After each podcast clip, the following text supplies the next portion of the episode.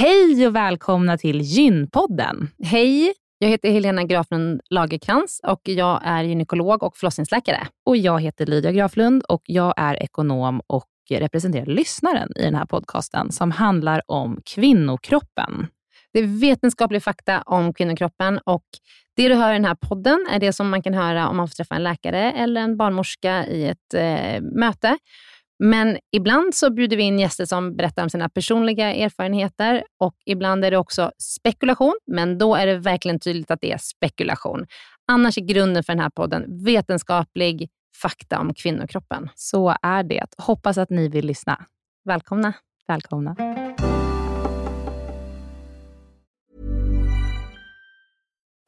Life is full of what ifs. Some awesome, like what if AI could fold your laundry? And some, well, less awesome. Like what if you have unexpected medical costs? United Healthcare can help get you covered with Health Protector Guard fixed indemnity insurance plans. They supplement your primary plan to help you manage out of pocket costs. No deductibles, no enrollment periods, and especially no more what ifs. Visit uh1.com to find the Health Protector Guard plan for you. Den här veckans avsnitt av Gynpodden är sponsrad av Ester Care. Och Helena, det är ju det bolaget, vårdbolaget, som du och jag har varit med och startat, där vi erbjuder digitala vårdmöten med specialister inom kvinnovård. Precis. Och vi vet att det är väldigt mycket vårdpersonal som lyssnar på Gynpodden, vilket vi är jätteglada för. Och vi behöver alltid fler gynekologer till SDKR. Så därför vill vi nu göra en shout-out till alla er som lyssnar ute som vill vara med och förändra svensk kvinnovård. Vi söker specialister inom gynekologi, men också ST-läkare som har kommit en bit in i sin ST och som vill arbeta digitalt eh, med handledning på, hos oss på SDKR. Mm. Och precis som det är för våra patienter som kan söka vård hos oss, det vill säga att de kan bo vart som helst i landet eftersom vi är digitala. Om man laddar ner appen och så bokar man ett vårdmöte, så kan ju även läkaren bo vart som helst i landet eller flytta under tiden man jobbar hos oss. Det är ju väldigt, väldigt flexibelt eftersom eh, man jobbar hemifrån. Och Jag tänker att det måste ju också vara helt underbart att som läkare kunna arbeta hemifrån och planera sin egen tid några dagar i veckan. Ja, verkligen. Och samtidigt vara med och förändra kvinnovården med kollegor som är otroligt drivna och engagerade. Det är jätteroligt att jobba på SDKR. Och jag tycker att det här är en häftig grej som vi gör just nu, att vi erbjuder gyn, äh, gynvård i hela landet. Och vilka är de vanligaste patientmötena du tar, Helena? Ja, men det är ju klimakteriet, eh, PMS, eh, mensbesvär.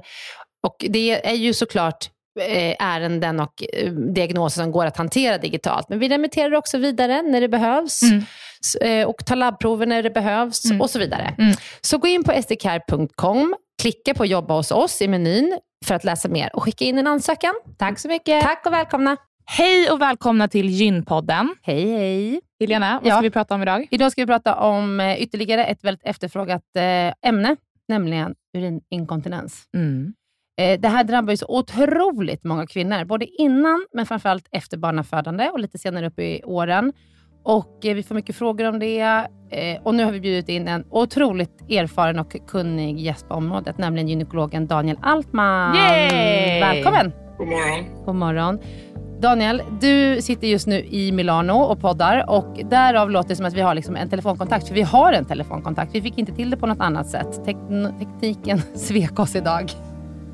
Men vi tror att, det, att alla ska kunna höra tillräckligt bra för att få med sig all information som behövs.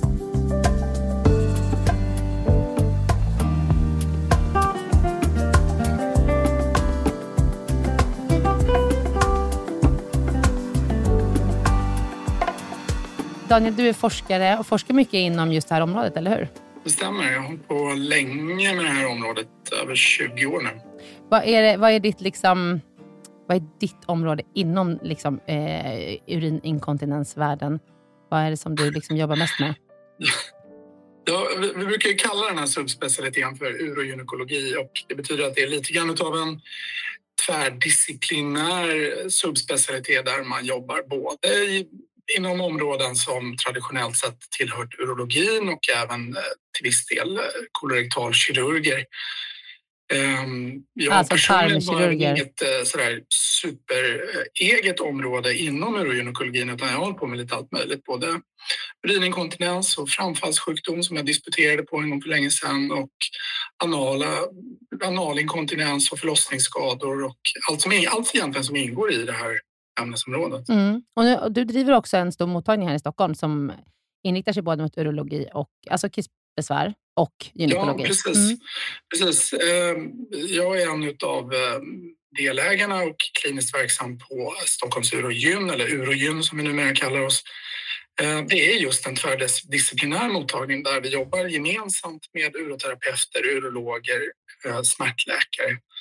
Just för att det här området korsar gränserna i människokroppen och eh, det behövs kompetens från flera områden helt enkelt för att kunna ge ett bra omhändertagande till kvinnor som har urogynekologiska besvär. Då tar man inte emot män då på den mottagningen?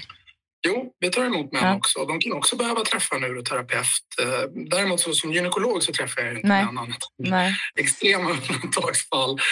Eh, men, men eh, absolut att män är välkomna och där kan man ju få urininkontinens av andra skäl och även problem med tarm och analinkontinens. Just det. Ska vi komma in på vad det finns för olika typer av urininkontinens? Mm. Börja där. Mm. Ja, man kan väl grovt, eh, väldigt grovt så kan man dela upp det i de två vanligaste formerna och det ena är ju då det vi kallar för ansträngningsinkontinens eller ansträngningsläckage. Eh, kallas på engelska för stress incontinence, vilket ibland missuppfattas att man tror att det har med det svenska ordet stress att göra, men det har det ju inte utan det är det engelska ordet för belastning. Ansträngningsinkontinens drabbar vanligtvis, alltså det kan drabba kvinnor i alla åldrar, alltifrån barn till eh, livets slutskede. Men det vanligaste är väl att man ser det som att det debuterar efter barnafödande och presenteras under den eh, reproduktiva perioden. Finns en väldigt stark koppling till barnafödande. Och hur kommer det sig? Vad är det under förlossningen som gör att man kan drabbas av urininkontinens eller ansträngningsinkontinens? Då? Ja, det, det, är, det är också en väldigt, det är en väldigt komplicerad fråga, men, men grovt så kan man säga så här att att föda barn innebär ett, ett trauma mot de omkringliggande organen. Och har man då otur så kan det här traumat också ge symptom efter att man har fått barn. Och det kan bero på att vävnaden helt enkelt har tänts ut eller sträckts ut, att man inte längre får det rätta stödet till urinröret där slutarmuskeln sitter eller att det har skett en skada direkt på slutarmuskeln eller på de, eh, de, de bindvävsstrukturer som finns kring slutarmuskeln. Det kan också vara frågan om att nerver i området har fått stryk. I många, många fall så kommer urinläckagen kort efter barnafödande, alltså de som finns kort efter barnafödande, att bli bättre eller till och med helt gå tillbaka i och med att tiden går från förlossningen, traumat läker. Men tyvärr för väldigt många så, så blir det kvar. Mm. Eh, så det är stressinkontinens eller, eller ansträngningsinkontinens, ja, som vi säger på svenska. Men, och den andra formen då? Ja, den andra vanliga formen det är, det är något som kallas för överaktiv blåsa. Överaktiv blåsa innebär att man, man, man har en, att urinblåsan helt enkelt inte, regleringen av urinblåsans signaler inte fungerar som det ska. Det här resulterar i att man blir väldigt hastigt kissnödig, har svårt att hinna till toaletten, springer ofta på toaletten. Det behövs inte så mycket kiss i blåsan för att man ska känna sig kissnödig, att man börjar gå på nätterna, att man kan drabbas av läckage när man blir kissnödig, att man helt enkelt inte hinner fram till toaletten. Det ehm, klassisk, det här... klassiska är ju det här när man sätter nyckeln i dörren, eller hur? Ja, precis. Och så, det kan ju då presentera sig på många olika sätt. Det här att det kan vara en stressig situation, att man känner sig pressad på något sätt som gör att eh, man blir kissnödig och så kan det ske olyckor. Det kan vara att man ser sitt hus eller hör rinnande vatten som stimulerar kissreflexen eller att man står med nyckeln i låset och börjar känna sig kissnödig och har svårt att hinna fram. Eh, det här, skiljer sig då från ansträngningsläckage så tillvida att ansträngningsläckage innebär att man läcker just när man hostar och skrattar, nyser, hoppar, studsar. Fysisk aktivitet, någonting där buktrycket ökar. Vilken är vanligast av de här formerna? Ja, den vanligaste formen är ju överaktiv blåsa. Så att, det, men det man kan säga då, det allra vanligaste, det är ju faktiskt att man har något som kallas för blandinkontinens. Och det betyder att det finns ett inslag av båda de här huvudgrupperna samtidigt. Så att väldigt många har ju då eh, både ansträngningsläckage och överaktiv blåsa. Och det står för ungefär 60 procent av patienterna. Och där finns det stora samhällsstudier, epidemiologiska studier. Man har tittat på befolkningen både i Sverige och Europa och runt om i världen. Och det ser ungefär likadant ut, att ungefär 60 procent har en blandform 30 procent har ren överaktiv blåsa och 10 procent har ansträngningsinkontinens. Okej. Att det ändå var så få som hade ren ansträngningsinkontinens. Jag trodde faktiskt att det var flera, men det kanske är för att jag träffar ett selekterat urval på Danderyds sjukhus. Men det beror också på lite grann hur man, hur man väljer att definiera ansträngningsinkontinens. Att man läcker när man hostar, skrattar, nyser, hoppar, studsar kan ju uppfattas en väldigt olika. Till exempel någon som jobbar som eh, ja, dagisfröken och har måste, tunga lyft på dagen eller jobbar inom vården, omvårdnad, tunga lyft. Eh, för de kan ju ansträngningsinkontinens vara ett oerhört eh, störande inslag i vardagen. Varje gång man lyfter eller varje gång man böjer sig fram så, så läcker man. Medan för någon som kanske har ett stillasittande arbete och inte rör sig så mycket på dagarna så behöver inte ansträngningsläckage vara ett stort problem. Så att man måste ju relatera symptomen till vad patienten, vad kvinnan gör på dagarna. Eh, och sen beror det också på hur man definierar ansträngningsläckage. Om man läcker en droppe en gång i månaden, är det att ha ansträngningsläckage? Eller kanske man blir tvungen att acceptera att det kommer en liten droppe någon gång då och då? Till skillnad från någon som kissar på sig alldeles mm. en, gång, en gång om dagen. Och det är en enorm skillnad och därför måste man ta de här siffrorna lite grann med en nypa salt. Men, men det är ungefär så det ser ut. Ja. Men du, hur, när ska man söka hjälp? Alltså jag, jag tycker att man ska söka hjälp om det är ett besvär jag tycker inte att det räcker med att man bara att man har noterat att, att, det, att det kommer lite kiss i, i, i, vissa situationer. Utan är det någonting som man uppfattar som ett besvär då bör man ju kanske göra, fundera på om man ska göra någonting åt det. Och jag tycker det finns all anledning att söka tidigt för att få förklarat för sig hur alternativen ser ut. Mm. Vad, vad finns det att erbjuda i behandlingsväg för just dig? Är det här någonting som jag känner är motiverat just nu? Behöver jag gå vidare eller, eller nöjer man sig med att konstatera att det fanns inget annat bakomliggande problem ehm, och problemet och symptomen är inte så himla så besvärande just nu så jag kanske kan avvakta. Men då har man åtminstone fått en förklaring till sina besvär och man har fått en möjlighet att eh, ta del av de alternativ som finns att behandla. Och vad finns det för alternativa behandlingar för de olika? Ja, eh, om vi då börjar med ansträngningsläckage det vill säga att det läcker när man hostar och skrattar och hoppar och nyser och rör sig. Ofta i ett tidigt skede så kan det vara tillräckligt med uroterapi som det kallas för, fysioterapi, sjukgymnastik för området. Det kan vara så att man har svag bäckenbottenmuskulatur och bara genom att träna upp detta så, så kan läckagen helt och hållet gå i regress. Ehm, det här finns det gott om studier som har visat. Det finns en norsk eh, fysioterapeut som jobbat väldigt mycket med det här de har visat på väldigt god effekt med, med bäckenbottenträning om man har lindriga läckage. Om läckagen är lite mer omfattande, att man har dagliga läckage, stora problem med läckage, så brukar ju som regel inte bäckenbottenträning vara tillräckligt ansamt. Och när det gäller ansträngningsläckage så finns det sedan mer än 20 år tillbaka eh, en operation eh, som man kan göra. Hur går den till? Ja, det här är eh, faktiskt en svensk eh, uppfinning kan man säga som professor Ulf Ulmsten i Uppsala tog fram i, under 90-talet med hjälp av kollegor på Danderyd bland annat och mm. eh, i Uppsala. Det innebär att man i lokalbedövning lägger upp ett litet band som ett stöd för urinröret. Det här bandet lyfter upp, stöttar urinröret och hjälper slutarmuskeln att stå emot när trycket i buken ökar. Det finns två varianter på den här operationen. Eh, Vilken man väljer beror lite grann på kirurgens egna erfarenheter, vad man trivs bäst med, lite grann patientens förutsättningar. Eh, men båda har utmärkta långtidsresultat och är idag att betrakta som gold, det som kallas för gold standard, det vill säga det bästa vi har att erbjuda.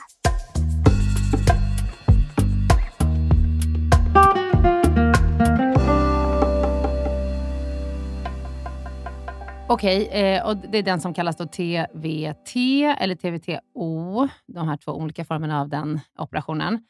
Eh, och Det är en ganska snabb operation. Den tar ju liksom mellan 10 och kanske 30 minuter att utföra och görs i lokalbedövning. Man är ju inte sövd, utan man får eh, lokalbedövning liksom runt området där man ska operera, alltså i slidan runt urinröret. Och eh, så kan man få lite så lugnande. Så att man, Har du varit med på det? Eh, jag har varit, jag gör ju jättemånga sådana på Danderyd Mm. varje dag, men eh, jag har inte gjort en sån på mig Mm. själv. så att säga. Alltså jag har inte varit med om det så. Nej. Men, eh, den, men den, operationen, som, operationen som sådan är ju inte svår att utföra. Det är ju en väldigt standardiserad operation med ett antal steg som ska göras. Och det är relativt okomplicerad kirurgi, men det gäller att välja ut rätt patient. mm, Det är det svåra. mm, Eh, Och ibland så provoceras jag lite grann av morgon-tv-sofforna som där man titt som tätt har någon eh, kollega som slänger ur sig att det här går att fixa för alla och det är en liten operation och det tar bara några minuter så är allting bra. Och tyvärr är det väldigt, väldigt många patienter som inte kvalificerar sig för en operation av olika skäl. Mm, Så det svåra är inte att utföra operationen, det svåra är att välja rätt patient. Och väljer du fel patient så kan man knuffa en patient ur askan i elden och skapa nya problem.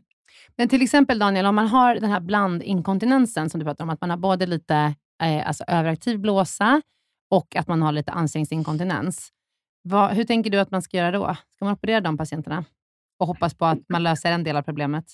Ja, men, men, nu blev det genast ganska så eh, avancerat kan man väl säga. Mm. Därför att just, det här är just en sån situation där det gäller att inte välja fel patient för operation. Mm, vi vet det, att om man gör en sån här operation där man lägger upp ett band runt vinröret så finns det en risk att den, det andra problemet, överaktiva blåsan, tar fart. Att blåsan inte tyckte om den här förändringen som operationen innebar. Och att man får ännu mer problem med överaktiv blåsa. Och det är ju, men det är ganska vanligt tycker jag att patienterna kommer och liksom har en liten blandinkontinens och så, men kan du inte bara snälla åtminstone fixa det ena så kan jag liksom leva med det andra. Att man, alltså det, man har den förväntansbilden på, och man har hört, Mm. som du säger, att det går att operera bort det ena. Men det är inte Men då finns en risk att det andra blir sämre. Och det här är någonting som man måste ta lite tid att förklara för patienten. Och man måste även väga vad, det vi kallar vad är den dominerande komponenten i patientens problematik. Är det så att hon har jättebesvärlig ansträngningsinkontinens, läcker jättemycket när hon hostar, hoppar, skrattar, nyser och bara ett litet, litet inslag av överaktiv blåsa, vilket ju väldigt många har. Då skulle jag kanske inte tveka. Men är det så att när man väger patientens symptom mot varandra och inser det att den överaktiva blåsan är kanske det största problemet. Då skulle jag kanske rekommendera att man börjar med att behandla den överaktiva blåsan. Mm. Se Hur långt kommer vi i det här? Kan vi bli, hur, det kanske är så att efter behandling att patienten tycker att den överaktiva blåsan inte alls är något besvär längre. Och då, utan nu är det helt och hållet ansträngningsläckagen som dominerar. Och då skulle jag inte heller tveka att gå vidare med operation. Nej. Men och hur Man behandlar... behöver tänka lite innan, som att det skapar nya problem. Problemet med den här operationen det är också det att om man väl lagt dit det här bandet så läker det fast.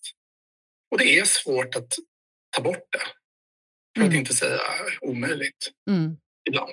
Så att man, man, måste, man måste vara lite eftertänksam och inte eh, knuffa patienter i en riktning där att, att vi har enkla lösningar på vissa problem gör inte att det löser alla problem. Nej. Men och hur behandlar man den andra sorten då? Överaktiv blåsa? Ja, den överaktiva blåsan behandlas ju oftast genom en så kallad trappstegsmodell där man i tidiga stadier, lätta besvär, kan också börja med uroterapi. Vi har jätteduktiga, vi har ju en subgrupp utav, skulle man säga nästan som fysioterapeuter, även om alla, de flesta inte är fysioterapeuter, utan det kan vara legitimerade sköterskor, ehm, som är jätteduktiga på det här med blåsan och bäckenbotten. Och även här så kan man då jobba med det som kallas för blåsträning. Och blåsträning tillsammans med att man går igenom hur man dricker, vad man dricker, hur man rör sig och så vidare. Kan, det finns mycket man kan göra innan man går vidare till nästa steg. Eh, Det finns också elstimulering som kan stimulera de här nerverna att bete sig lite annorlunda och man kan då med, med träning få bort en del av de här problemen. Nästa steg blir medicinering. Kan, vi- kan vi bara stanna där? Vad innebär blåsträning? Att man, att man ska hålla sig? Och, och, Ja, till, eller- exempel. Mm. till exempel att man tömmer tomt när man kissar. Till exempel att man får lära sig tekniker för hur man faktiskt tömmer blåsan. Många patienter tror sig tömma blåsan men när vi undersöker dem så visar det sig att de går runt med det som kallas för resurin eller resturin. Om man alltid går runt med en, en och en halv deciliter kiss i blåsan, ja, då är det inte så konstigt att man behöver kissa ofta. Hur tömmer man blåsan då? Ja, det får ni nästan ta in en uroterapeut för att Mm. gå igenom. Det finns en mängd olika tekniker för hur man gör det här på olika sätt. Det kan vara en pall under fötterna, det kan vara att man sitter på olika sätt, olika vinklar. det kan vara att man stimulerar med rinnande vatten samtidigt. Det finns olika tekniker och knep för det här. Men nästa steg blir ju då medicinering och då finns det ju det som kallas för blåslugnande mediciner eller blåslugnande tabletter av olika varianter som man kan använda. Man kan pröva sig fram tills man hittar det som passar kvinnan bäst. Om inte det heller ger tillfredsställande resultat så finns också sen snart tio år tillbaka något som kallas för botox. Och den utför ni på äh, mottagning? Precis. Mm. Och de flesta associerar ju botox med kosmetiken. Men i Sverige så är mer än 90 procent av botoxbehandlingarna medicinska. Man har hittat mängder med olika områden där man kan använda botox med stor framgång. Eh, nack, vid olika former av kronisk nackspärr, vid kramptillstånd i ansiktet, eh, vid, eh, vid problem med, med bakskärten, vid eh, CP-skador, vid svettningsproblem. Det finns mängder av olika områden där botox är väldigt, väldigt effektivt. Mm. Alltså jag förknippar ju botox enbart med av kosmetiska mm. eh, skäl. Mm. Men eh, det ja, de flesta gör ju det. Mm. Eh, om man har fött ett barn och eh, så har man fått en kraftig ansiktsinkontinens, hur länge tänker du, eller liksom, hur lång är återhämtningstiden innan man kan tänka sig, nu blir det kanske inte så mycket bättre med eh, bäckenbottenträning eller tiden som läker inte alla sår då? Liksom, när ska man tänka så här, men jag kanske faktiskt inte kommer bli bättre än så här? Ja, eh, det finns inga absoluta tidsramar för det här, men vi brukar säga grovt ett år. Och det motsvarar ju ungefär andningsperioden för de allra flesta och att man hinner kanske få tillbaka mensen. Mm. Um, har det, inte, har det inte blivit bättre efter ett år, då brukar det sällan bli bättre. Men vi brukar inte heller vilja göra någonting så länge som man ammar, annat än möjligen uroterapi. Men om man pratar kirurgi så vill vi ju helst inte att man ammar och att man har fått, helst att man har fått tillbaka sin mens och att eh, man har gjort ett försök med bäckenbottenträning under tiden. Ja, men och nu kan man lägga det där bandet och föda vaginalt eh, efter det. För, förut så fick man inte lägga det där bandet innan man hade fött klart alla sina barn, sa man. Men nu kom det någon studie om det som visar att man kunde föda barn utan att förstöra operationsresultatet. Stämmer det? Ja, det stämmer så tillvida att det kom en studie om det. Ja. Mm. Alltså, det, här har ju varit väldigt, det har ju varit väldigt omdiskuterat. Det här, mm. Och man kan väl säga att vi har väl inte nått fram till en säker slutsats än. Men det kommer fler och fler studier som talar för att det går bra att föda barn vaginalt efter att man har gjort en sån här operation. Problemet är bara det att om det är så att läckagen kommer tillbaka när man har fött barn och det visar sig att det är av samma typ och man kanske skulle behöva göra om operationen, då opererar man för andra gången på samma ställe. Och då måste man lägga upp ett nytt band, ett till band, på precis samma ställe som man hade tidigare. Och, vi och det här vet vi och det här vet vi idag att resultaten är inte lika bra när man opererar för andra gången. Och I och med att det fortfarande finns lite osäkerhet runt effekterna av att föda barn igen, det är inte helt klart, så brukar vi rekommendera att om man, om man i närtid planerar ytterligare barn så kanske man kan vänta med operationen tills, tills man är färdig med sitt barnafödande, mm. Och då frågar många, ja, men vad är närtid då? Ja, det, det, måste man också ställa i relation till hur gammal man är. Hur gammal är kvinnan i fråga? Eh, har kvinnan en partner eller har man precis eh, kanske skaffat en ny partner eller vad, vad planeras? Men jag skulle säga på ett ungefär skulle jag säga något, inom, några, inom något år eller några år. Så tycker jag att det är mm. bättre att man det finns ju sådana här skydd, alltså kontinensbåge eller kontinensskydd och så då, som man kan använda under tiden. Är de effektiva? Så man kan ja, liksom... kan, för en del så är de effektiva, ja. ja. Under en... Men problemet med de här bågarna det är det att man kan inte ha dem dygnet runt. Utan de kan sitta i 68 timmar och sen måste man ta ut dem. Och jag har en del patienter de väljer att ha sån här kontinensbåge när de ska gå på sina pass och träna eller att de ska ut och springa eller att det är något liknande. De vet att de ska göra någonting. Mm, vad är det för någonting? Ja, det är en liten, eh, jag menar, sån här, som en skumgummi banangodisen ungefär, den här gula skumgummi-bananen, fast inte skumgummi ja, utan plast. Mm. Uh, som man kan sätta in och ta ut själv. Mm. Och som jag sa, för en del så är det en väldigt bra lösning. Problemet är de som läcker inte bara när de tränar till exempel, att man, man har läckage i vardagen och det räcker med att man hostar till eller gör någonting annat så kommer läckaget. Och, ja, man, mm. man kan inte gå med bågen dygnet runt. Nej, just det. Have catch yourself eating the same flavorless dinner three days in a row? Dreaming of something better? Well, HelloFresh is your guilt-free dream come true, baby. It's me, Kiki Palmer. Let's wake up those taste buds with hot, juicy pecan-crusted chicken or garlic butter shrimp scampi. Mm. Hello Fresh. Stop dreaming of all the delicious possibilities and dig in at HelloFresh.com. Let's get this dinner party started. Hey, Dave. Yeah, Randy. Since we founded Bombus, we've always said our socks, underwear, and t shirts are super soft. Any new ideas? Maybe sublimely soft. Or disgustingly cozy? Wait, what? I got it. Bombus. Absurdly comfortable essentials for yourself And for those facing homelessness. because one purchased equals one donated. Wow, did we just write an ad? Yes. Bombas. Big comfort for everyone. Go to bombas.com slash ACAST and use code ACAST for 20% off your first purchase. Veckans avsnitt av Gynpodden är sponsrat av mittpreventivmedel.se som är en informationssida från Bayer. Mm. Jättebra informationssida. Eh, den, den är full av information och material för att du på bästa sätt ska kunna välja vilken preventivmedelsmetod som passar dig allra, allra bäst. Och Det vi tänkte prata om idag det är att det finns något som heter samtalsguide Mm.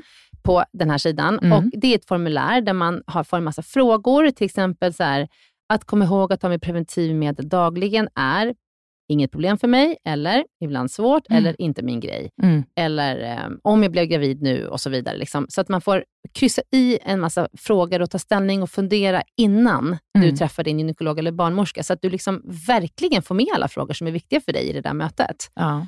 Så man kan fylla i den på den här hemsidan, så kan man skriva ut den här blanketten och ta med den. Ja. Jag skulle säga att, att det verkar som att det är framförallt fyra kategorier som Mm. är väldigt viktiga. Och sen, Mm. så, sen så spelar det ju in vad du har tagit innan och hur det har funkat för dig och, Mm. sådär, och din historik. Men det verkar ju som att det handlar mycket om hur liksom ordningsam man är, eller hur strukturerad man är, att kunna ta någonting dagligen. Mm. Eh, hur viktigt det är att man inte blir gravid.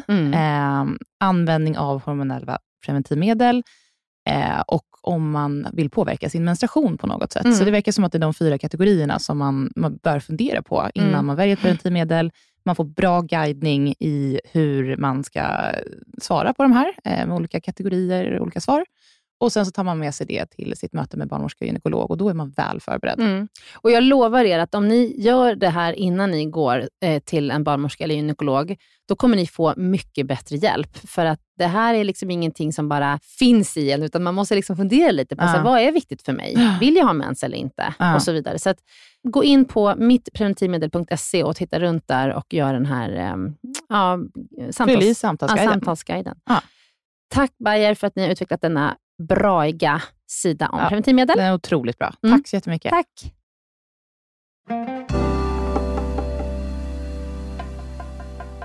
Kan man förebygga urininkontinens på något sätt? Inte som vi vet idag. finns ingenting man kan göra. Jag tänker med, i och med att en av behandlingarna är fysioterapi. Det är inte så att man kan göra någon sån träning kontinuerligt över livets gång för att se till så att man inte hamnar där. Eller?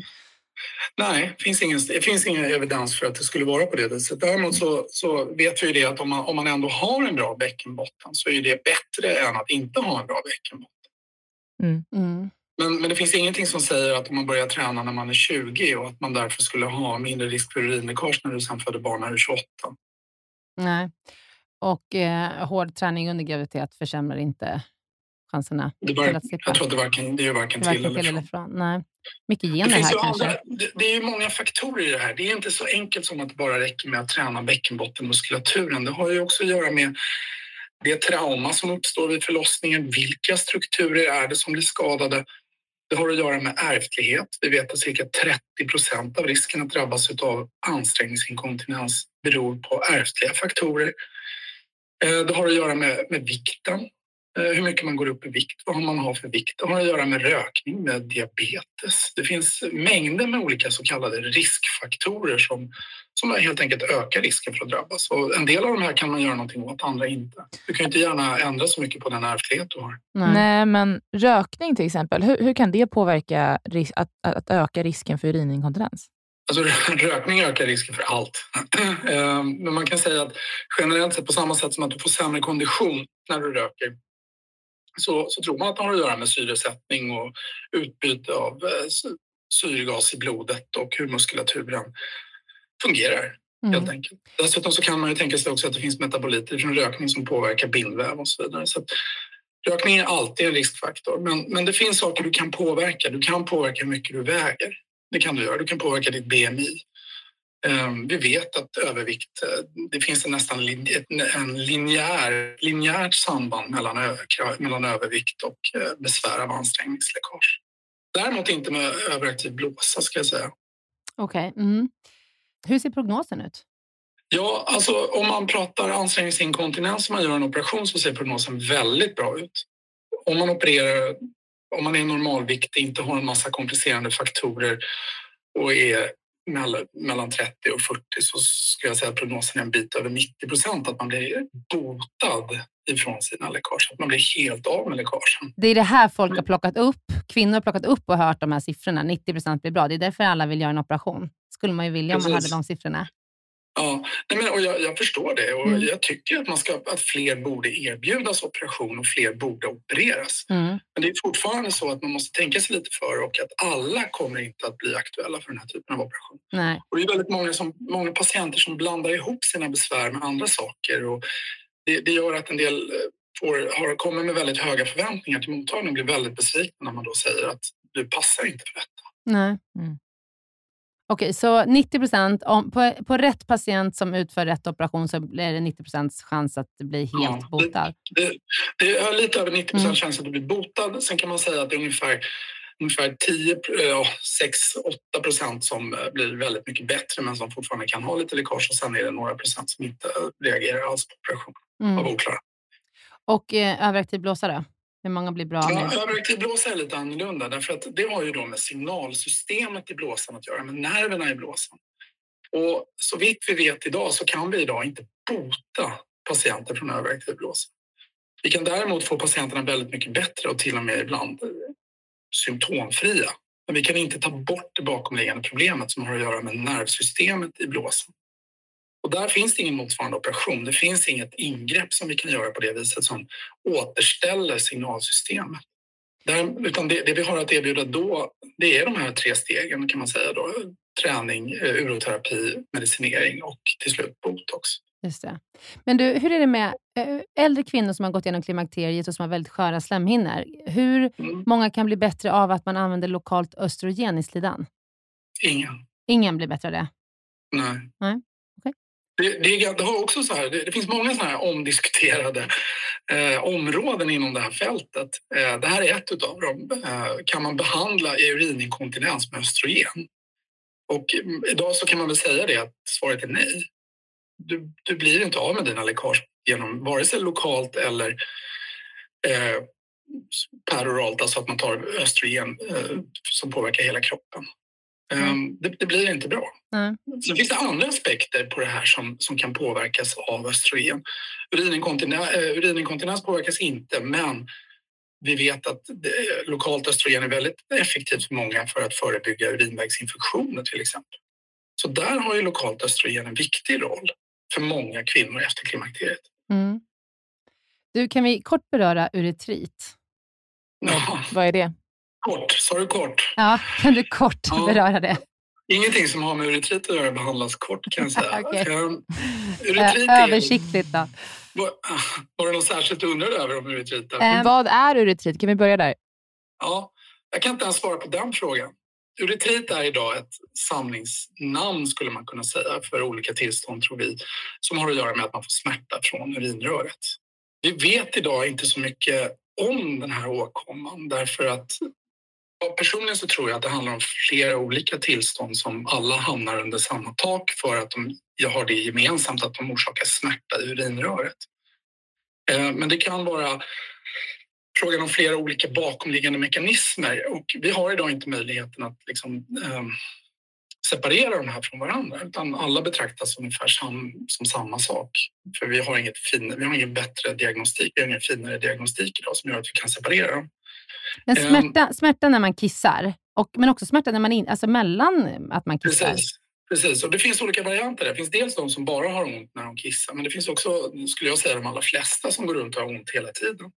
mer eller mindre. Mm. Och vid kontakt så blir det värre, till exempel vid samlag eller att man står, försöker stoppa in en tampong. Mm. Eller att man kommer åt eh, urinröret vid någon aktivitet. Ehm, Men uretrit har nog också lite olika varianter. Eh, dels har du den akuta uretriten och det är nog det som sex och samlevnadsläkare och dermatologer och venerologer då, som jobbar med eh, smittsamma könssjukdomar. Det är nog ofta det de ser på sina mottagningar. Patienter som kommer dit har haft en sexuell kontakt och det börjat göra ont i urinröret. Och då tänker man ju såklart klamydia eller kanske gonorré eller något liknande. Men sen, alltså, och det, här, är- det här är en akut fas och för de allra flesta så försvinner den här akuta fasen med behandling eller bara att tiden får gå.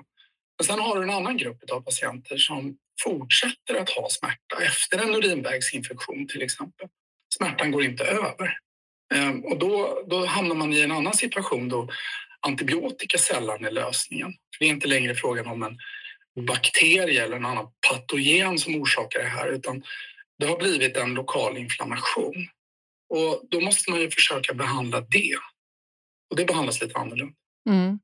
Men det här, det här tycker jag är en jättesvår grupp som, man, som, går väl, som lider väldigt mycket. Är Ja, det, Det, är en, det, är, det, är en, det är en väldigt dåligt studerad grupp. mm, Ehm, Det är en stor grupp. mm, Ehm, De allra, allra flesta som, som får uretrit kommer, nå- kommer, kommer att ha det under en kort period och sen så går det tillbaka. De vi ser på mottagningen hos oss är ju ofta kvinnor som har gått runt med det här ganska länge. Och då är tyvärr våra möjligheter att göra någonting också lite sämre. mm, Därför att ju längre en inflammation får pågå, desto svårare är det att behandla. mm, Och det är ju, det är ju liksom en, en biologisk princip som är gemensam för hela kroppen. mm.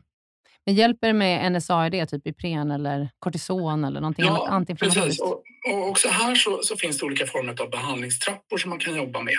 Eh, vi har en, det finns andra varianter på den behandlingstrappan. Vet jag. Men, men vi brukar börja med det som vi tycker är snällast och det som patienten kan klara själv, sköta själv. Det Någon form av antiinflammatorisk medicinering. Eh, det är viktigt att man utesluter att det inte finns en bakomliggande urinvägsinfektion så man får ju såklart kolla att det inte är något sånt eh, fortfarande. En del har ju behandlat en urinvägsinfektion och sen så tror man att bakterien är borta och så, gör man, och så kollar man så visar det sig att den är kvar. Så att jag tror att det, det, det, det är sånt som är viktigt att göra. Mm.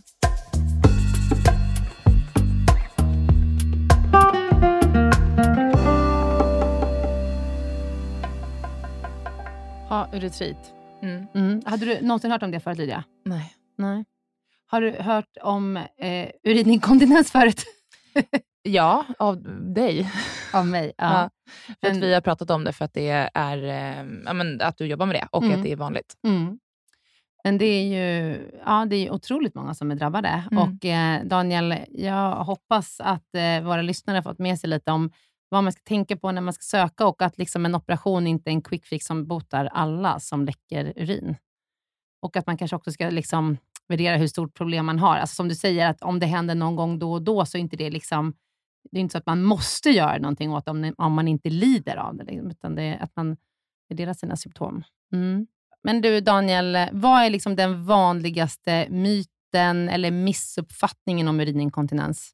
Ja, jag skulle säga att en vanlig myt är att det är självorsakat, skulle jag vilja säga. Många Mm. känner att många kvinnor säger spontant jag, jag borde ha tränat. Eh, Jag borde ha gjort eh, mina övningar när jag födde barn eller innan jag födde barn eller liknande. Och eh, jag tycker inte om att höra det. Jag tycker inte att man ska skuldbelägga sig själv för att man har drabbats av urininkontinens. Nej. Inte ens, när det verkligen, inte ens om det verkligen är självorsakat så tycker jag att man ska skuldbeläggas vare sig sig själv eller av vården. Och det är därför jag väldigt mycket ogillar den här grejen. Att, eh, ja, många kvinnor säger att ja, men min gynekolog sa förut att ja, men så här är det när man är kvinna, man får gå runt och läcka. Det, så är det, det får man acceptera. Mm. Eh, Och det, det, det, den, typen av, det är också en form av skuldbeläggande. Att man Mm. säger jag, på grund av ditt kön så ska du gå runt och ha urinläckage. Mm. Ehm, Det är någonting som jag verkligen, verkligen inte gillar. Och vi i vården ska inte ägna oss åt, åt att eh, skuldbelägga eller... utan Vi, vi ska hjälpa och trösta. Mm. Eh, Det är vår devis. Lindra Mm. när vi kan och bota när vi kan. Precis. Mm. Och är det så att vi kan hjälpa och bota och trösta och lindra så ska vi göra det. Mm. Däremot är jag också ganska, jag är ju ganska, och jag tycker att vi ska vara väldigt raka med våra patienter och säga också när det är så att vi inte kan. Så Mm. att vi inte utsätter patienter i onödan för onödiga ingrepp och onödiga behandlingar. Nej. Men just det här skuldbeläggandet av sig själv eller att bli skuldbelagd av andra tycker jag det är en lite grann av en myt som jag skulle vilja helt och hållet försvara. Mm. Ja, vad bra. Men du, nå en- någonting som vi överhuvudtaget inte har berört och som vi inte kommer att beröra idag, det är ju liksom de här neurologiska, eller jag menar, Mm. man har haft en stroke eller man har någon neurologisk sjukdom Mm. som gör att man kissar på sig. Men det är, det är inte riktigt gynpoddens fokus idag i alla fall. Det är klart att den urininkontinensen finns ju också. Det, det kan vi prata om någon annan gång om Mm. vi vill. Men de, neurolog, de neurologiska bakgrunden till många, många patienter med MS till exempel Mm. har ju urininkontinens som ett tidigt symptom. Mm. Eh, För Parkinson så, så kan det också vara ett måttligt tidigt symptom eller till och med medan för Alzheimer så är det ju också vanligt symptom eller demenssjukdomar, stroke, eh, ryggmärgsskador och så vidare. Vi Mm. jobbar ju mycket med det på urogyn. Mm. Eh, och vi tar emot patienter från, från hela länet med, med neurologiska sjukdomar. Så att, eh, vi, och där har vi Caroline Elmer som är urolog som är väldigt duktig på neurourologi och eh, jag som håller på med det. Mm. Ja. Men det är en stor grupp, absolut. Mm, Men de mm. skiljer sig. Skiljer sig lite. Mm. De skiljer sig vad gäller mekanismer och lite Mm. grann hur vi tänker. Mm. Det är en annan podd. Det är en annan podd. Daniel Altman, tusen tack för att du Stort ställer tack. upp ända från Milano. Vilken ära att få ha dig i Gynpodden. Varsågoda, det är så välkommet. Ja, vi hörs. Ha det bra. Ha det så bra, Tack. Daniel. Hej. Ja, Lydia, det där var urininkontinens. Vad känner du? Otroligt informativt. Ja. Eh, jätte, jättebra avsnitt. Ja. Det är ju väldigt nischat Ja. eh, till området. Eh, och jag tror att man eh, framför allt vill lyssna på det här om man upplever att man har någon sorts Mm. problem. Om man vill förstå mer eh, om det är urininkontinens och om man bör söka vård för det eller inte. Mm. Alltså det är precis så jag också tänker. Har man urininkontinens, då är det liksom ett otroligt stort problem för många. Såklart. Och, och det är kanske inte så lätt att få information. Har man inte urininkontinens, då är ju det här ganska ointressant. Ja, nej men... Så, ja, men, alltså jag förstår Nej, vad du men menar. jag Ja. har så mycket frågor, Nej. för jag har inte haft det problemet Nej. än i mitt liv. Eh, däremot så är det ju jätteintressant att få prata med någon som kan så här mycket. Mm. Och ehm, om jag någonsin får det problemet så kommer Mm. jag förstå ganska tidigt vad det är. Exakt. Så ja, men då tackar vi för idag. Tack så mycket. Hej då.